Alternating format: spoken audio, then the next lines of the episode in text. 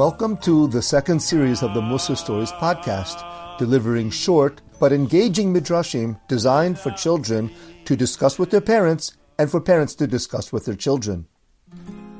Medrash morsels for Parashas Toledos. Imagine visiting an old age home. You go over to the most wrinkled old lady.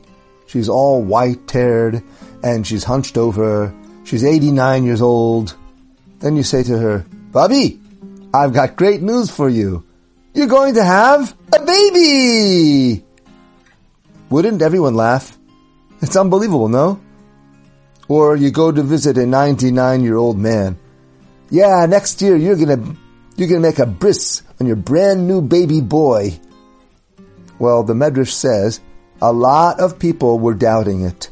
They went around saying, Avraham? A centurion?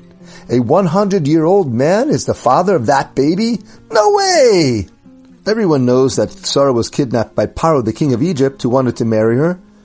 Paro was a young man. He's the real father. Avraham is just pretending to be that baby's father, but really, it's Avimelech, the king of Gerar. Everyone knows the story. When Avraham and Sarah went to his land, Avimelech thought that Sarah was not married, and Avimelech himself took her to marry her because of her beauty. Avimelech is Yitzchak's real father. And then, there were other folks who went around saying about Sarah too. What do you think? That a 90 year old bubby can give birth? And a 100 year old Zokin should be the father? No chance. That baby Yitzchak must have been abandoned by his real parents and left in a basket at the marketplace. Avraham and Sarah found the baby crying, left alone in the market after all the shops were closed and the crowds went home. You know how nice Avraham and Sarah are. They felt bad for the baby and decided to adopt him, but they aren't the real parents. Avram was very disturbed by all of this Lashon Hara. He wanted that Hashem should be given the credit for doing a nace, and that people should understand how Hashem rewards those who trust Him, and those who are loyal to Him, like Avram and Sarah. So what did Hashem do? He called the special angel in Shamayim, who's in charge of forming a baby's face. Hashem gave that malach instructions to shape Yitzchak's face so that it will look just like his father's face, like Avraham's face. So after Yitzchak was born, all the naysayers would say their lies. But once they saw Avraham with Yitzchak together, almost like twins, a big one and a small one, they went around saying, We changed our minds. It was a miracle. Avraham Holidas Yitzchak. But still, there were the Yentas, the women of the world who still doubted it. They had never seen Avraham together with Yitzchak, so they kept up their Lashon Hara lies. Yitzchak was adopted.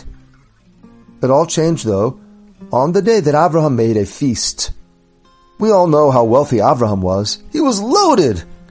And he was well known for his great tasting food and warm hospitality. So when Avraham made a party, it was an unusually large one, a fantastic celebration. What was the occasion? Sarah was weaning Yitzchak. That means the miracle of Sarah being able to nurse after the age of 90 had come to an end. The baby was, uh, was older now and didn't need his mother's milk any longer.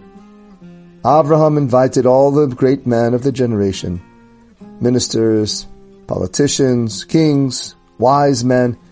He wanted to publicize the miraculous birth of Yitzchak. Sarah also made a feast for all of their wives. But those wives were the Yentas. They really didn't believe that Sarah gave birth. You know that a woman can only nurse after she gives birth. So these ladies thought that Sarah can't nurse babies. She has no milk. How could she? She didn't give birth. And now they planned a trick on Sarah. These ladies came to Sarah's banquet and they all brought their own babies. These babies needed food, and all of these young mothers, Dafka didn't bring any food for their babies. They were at Sarah's party, waiting for the right moment.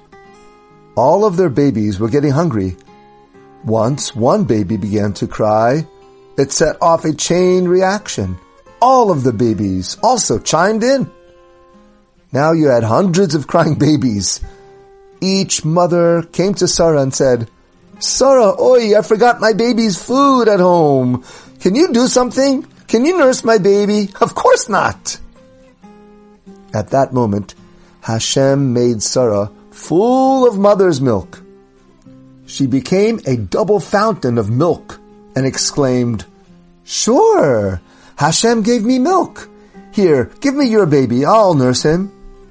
She took all of the babies and nursed them until each one was satisfied and done. All of the crying babies were happy now. Hashem had performed another miracle, and that was the end of the doubters. By now, every woman in the world had to admit the truth. Heinika banim Sarah. Yes, Sarah nursed many children.